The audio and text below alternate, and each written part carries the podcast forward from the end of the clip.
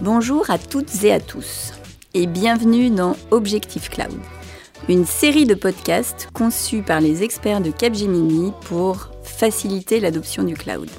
Je suis Annabelle Dusselier, directrice marketing de Capgemini France et je suis accompagnée aujourd'hui de Pap Endao.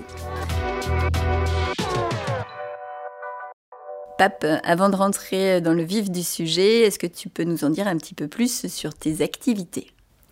Bonjour Annabelle, euh, je suis en charge de nos services de transformation applicative vers le cloud, services par lesquels nous accompagnons nos clients dans la modernisation de leur patrimoine applicatif et la création de nouveaux services applicatifs en tirant profit du cloud. Je suis ravi de participer au podcast. Merci Pape. Pour commencer, donc, quand on parle de modernisation applicative, de quoi parlons-nous?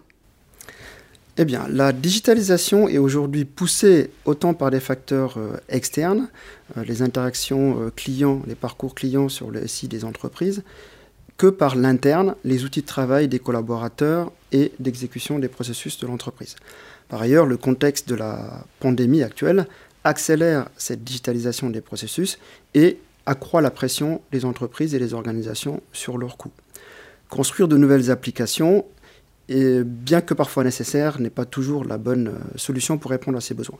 C'est envisageable pour une entreprise qui démarre, mais pour la plupart de nos clients, qui sont des grandes sociétés et des grandes organisations, elles ont souvent investi des dizaines, voire des centaines de millions dans leur système d'information, qui a capturé beaucoup de leur savoir-faire et constitue parfois un différenciateur compétitif. La modernisation est donc une bien meilleure solution que de reconstruire de nouvelles solutions tout le temps. Donc nous avons bien compris en tout cas les premiers éléments de ce qu'est la modernisation applicative.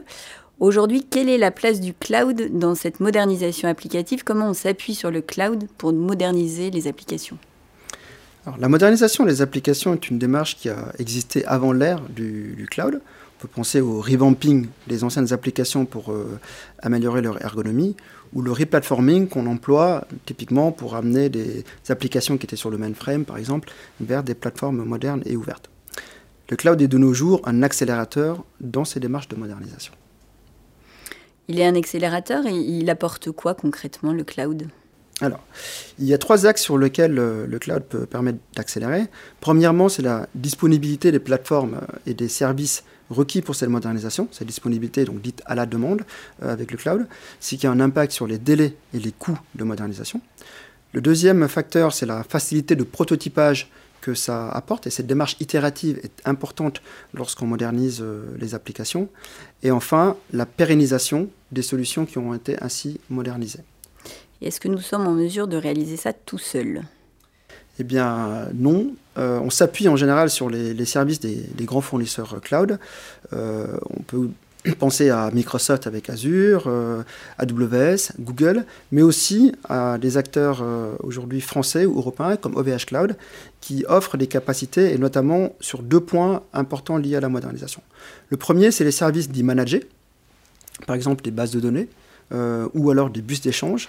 Et ces services managés permettent d'alléger la charge des équipes informatiques, de bénéficier d'économies d'échelle et aussi de bénéficier des bonnes pratiques ou des meilleures pratiques du, marché. Deuxièmement, la conteneurisation est aujourd'hui un, vecteur important dans la modernisation des applications et les plateformes euh, d'orchestration sont offertes par l'ensemble de ces euh, fournisseurs cloud et sont toutes conformes au standard de facto qui est aujourd'hui devenu euh, Kubernetes. Et cette containerisation permet d'améliorer l'automatisation des déploiements et des opérations. Merci beaucoup. Maintenant, le sujet, il est clairement posé. Quels sont les principaux déclencheurs de modernisation que tu rencontres chez tes clients ou chez les entreprises en général? Quand une entreprise, elle vient te voir, elle te dit quoi? Pour moderniser ses applications ou utiliser le cloud dans le cadre de la modernisation de ses applications alors, il y a différents euh, déclencheurs. Il y en a un qui revient assez souvent, qui est la réduction de la dette technique. Les entreprises, au fil du temps, ont euh, accumulé des systèmes des applications construites au fil, euh, dans le temps, et euh, qui ne sont pas forcément toujours modernes, pas forcément toujours complètement mises à jour en termes de, de, de, sécurité, etc. Donc elles ont le besoin de résorber cette dette et de, limiter leur exposition au risque de cybersécurité. On peut penser à des secteurs comme récemment on a accompagné les clients dans le secteur des transports ou les grands acteurs du média, des médias pardon, pour leur transformation. Et la dette technique était vraiment le premier déclencheur. Le deuxième déclencheur, c'est l'accroissement de l'agilité qui est récurrent euh, dans cette dernière euh, décennie. Euh, l'agile est une démarche qui prend de plus en plus de place dans les, systèmes et les organisations informatiques parce qu'on a besoin d'avoir une plus grande flexibilité pour les équipes informatiques et accélérer les cycles de livraison des nouvelles applications. On peut penser au secteur bancaire, qui, sous la pression des nouveaux acteurs dits des fintech, ont besoin de gagner en, agilité justement et réduire leur cycle. La réduction des coûts, qui est un troisième facteur très important, notamment dans les secteurs qui sont aujourd'hui sous pression dans le contexte euh, de la crise. On peut penser à l'aéronautique, au secteur de la location des, véhicules, qui sont des clients dans lesquels on voit cette transformation. Et enfin, la réponse à de nouveaux besoins euh, métiers.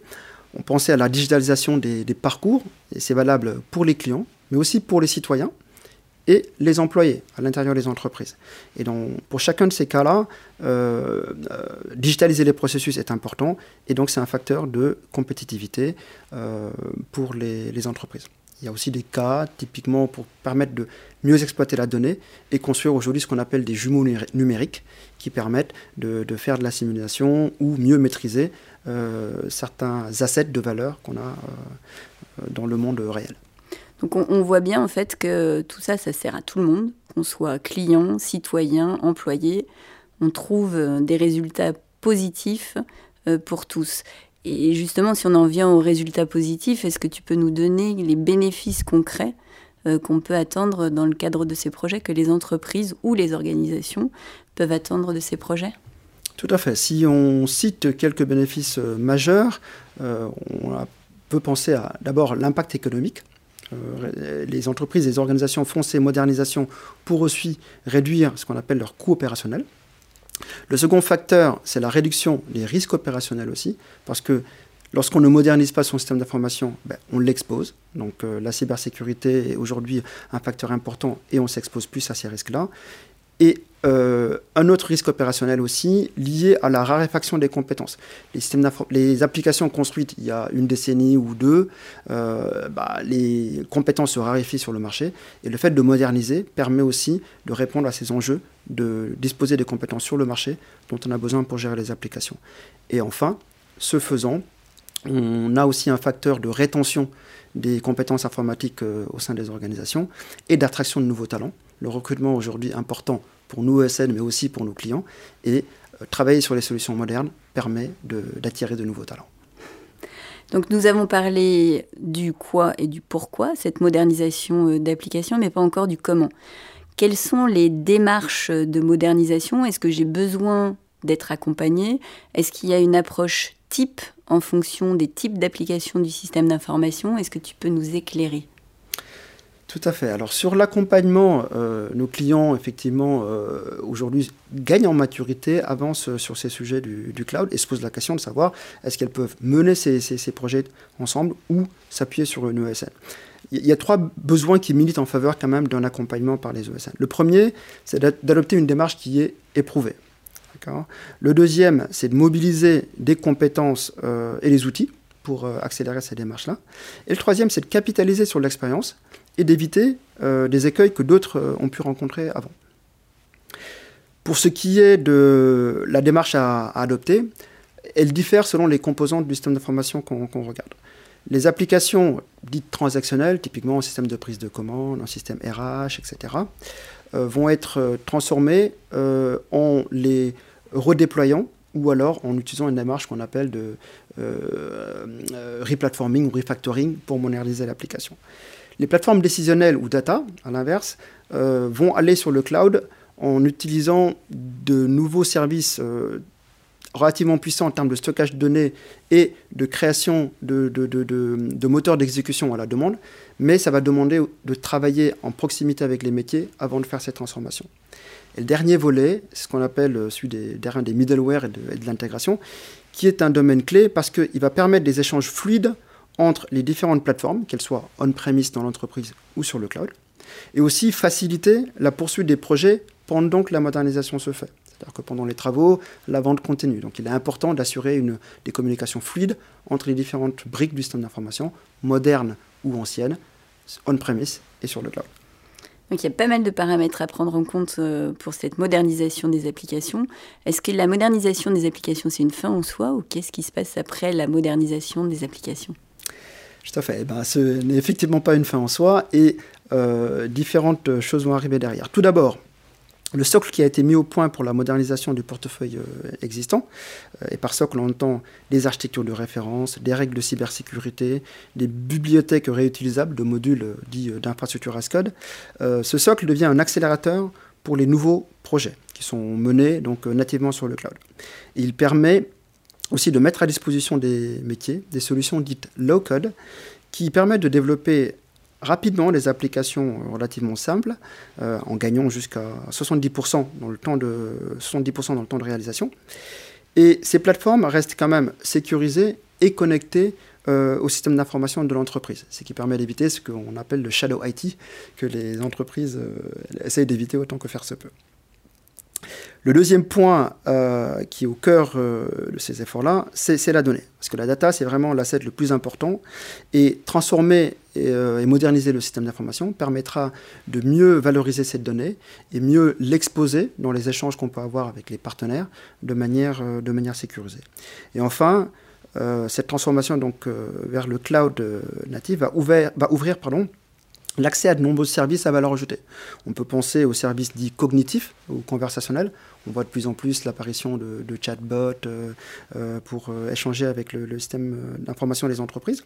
L'intelligence artificielle et le, machine learning est aussi un service qui permet d'accélérer l'innovation. Donc ça, ce sont des éléments importants. Au-delà de moderniser le SI, les clients, entreprises et grandes organisations s'ouvrent aussi des leviers pour accélérer l'innovation de leurs services à destination des clients, des citoyens et des, des, employés. Merci pour ces compléments. Une dernière question, Pape. Euh, un peu le rituel de notre podcast qui s'appelle Objectif Cloud. Quel est ton objectif professionnel ou personnel sur 2021 euh, Merci Annabelle, et je vais répondre cette fois sur un plan un peu plus personnel. Je suis soucieux de la manière dont la technologie, et par ça on entend aussi les possibilités offertes par le cloud aujourd'hui, euh, donc de la manière dont cette technologie peut être un vecteur d'accélération du développement humain, notamment dans les services, dans les pays en voie de développement. Euh, au lieu d'être un catalyseur de la fracture numérique, et le risque est croissant de nos jours. Donc je vais essayer en cette année 2021 de modestement apporter ma brique à cet édifice. C'est un très bel objectif euh, sur 2021. Merci encore, Pape, d'avoir répondu à mes questions. Merci à toutes et à tous de nous avoir écoutés, d'avoir écouté ce second épisode de cette nouvelle série de podcasts Objectif Cloud. Si le podcast vous a plu, n'hésitez pas surtout à le partager. Vous pouvez aussi télécharger notre guide Transformation Cloud, les clés du succès. Et on se retrouve très bientôt pour un nouvel épisode d'Objectif Cloud.